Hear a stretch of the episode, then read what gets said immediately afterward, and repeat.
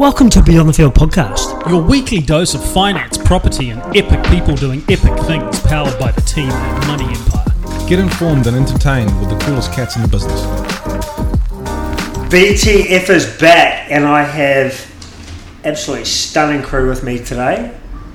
I've got the Property Empire team here. I have Hamish Patterson, G'day, Kane. How you doing? good, and Alden to my left here. How are you? I'm good, thank you. Oh, that's so serious. Why so serious? uh, let's get into it. I want to talk about, because I think it's a really good time, the rental market, especially in this period leading up to Christmas. Give us a quick overview, both of you, of where we're at and what we're seeing.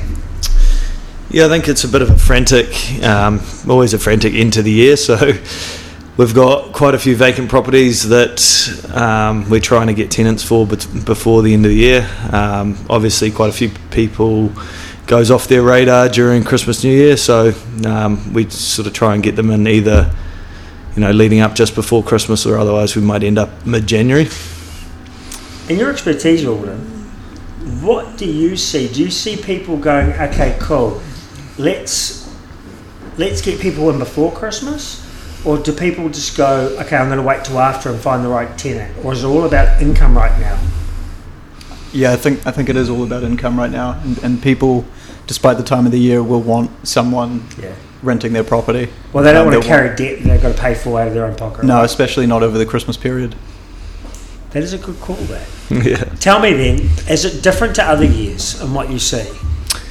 No, The I think. market in general? Oh, the market in general, yeah. Um, we're finally starting to see now um, a bit more demand back for rental. It was quietish through winter, a lot of people moving overseas. So now we've really noticed that um, the demand's picked back up. A lot, lot of people looking at either moving houses or um, resettling for jobs, all sorts now in in New Zealand. So yeah, it What has about- been relatively busy. What about the rental income? Have we seen a drop in what the average house has been willing to rent out for?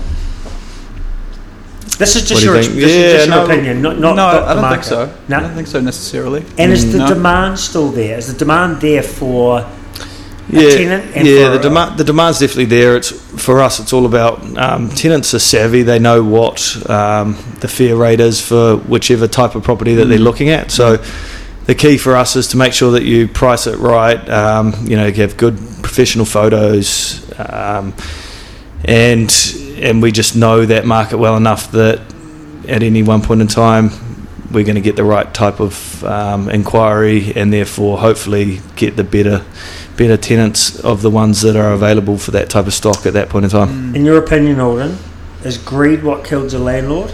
I.e., do they want? Are they sometimes ask too much rent, rent for what actually the going rate is for that property? Well, Yeah, I don't think it's necessarily greed, but if you do price it too high, then you do attract not necessarily the best type of tenant because tenants know that if they have a good track record, they're well, um, you know, they've got yeah, they've got a, they've got good references. They can come into a property and they're likely to pick it up. Whereas um, the ones that are a little bit more, I guess, desperate, uh, maybe they have a poor credit.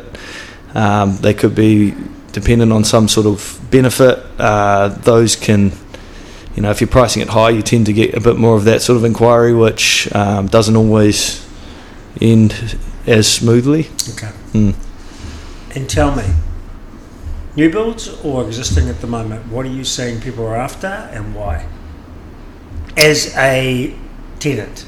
As a tenant, um, I think it's sort of circumstantial. Um, I think the families still like to have a bigger site, um, a house that's got a bit of garden or an area to put up a tramp for your kids. Whereas um, I guess a lot of the overseas inquiry that we're getting at the moment um, are quite happy with the new build space. I suppose that'd be right, Alden. yeah, that'd be right. So the first properties you were describing there would be existing properties. We're not seeing many new builds um, of the same sort of size as existing properties at the moment. That right there is beneficial. Alden Anderson, or like we call him AA Battery, Property Empire, that is why people that are listening need to come see you to see if they've got a property that they want rented out, or if they have rented out, because the expertise in this room are unbelievable. yeah. No, absolutely. Last words from you guys. Kapai. Car pie. Okay, very nice. What I will say is then, what you're saying to round things up, the market's not changing in terms of that rental space. There's still demand. The borders are now open. We'll probably see a migration flow coming, net migration coming back into the country. Demand will pick up over Christmas. If you've got a rental property or you're not and it's tenanted, but you're not happy with the property manager, come see us. Or if you want one tenanted, that's not obviously got tenants in there, Yep. come see us because we do both. Over and out. Cheers. Thanks for listening to Beyond the Field. If you enjoyed this episode and you'd like to help support the podcast, please share it with your mates or leave a rating and review. To catch all the latest, you can follow us on Instagram at Beyond the Field Podcast or send us an email at info at beyondthefield.co.nz. Thanks again, and we'll see you all next time.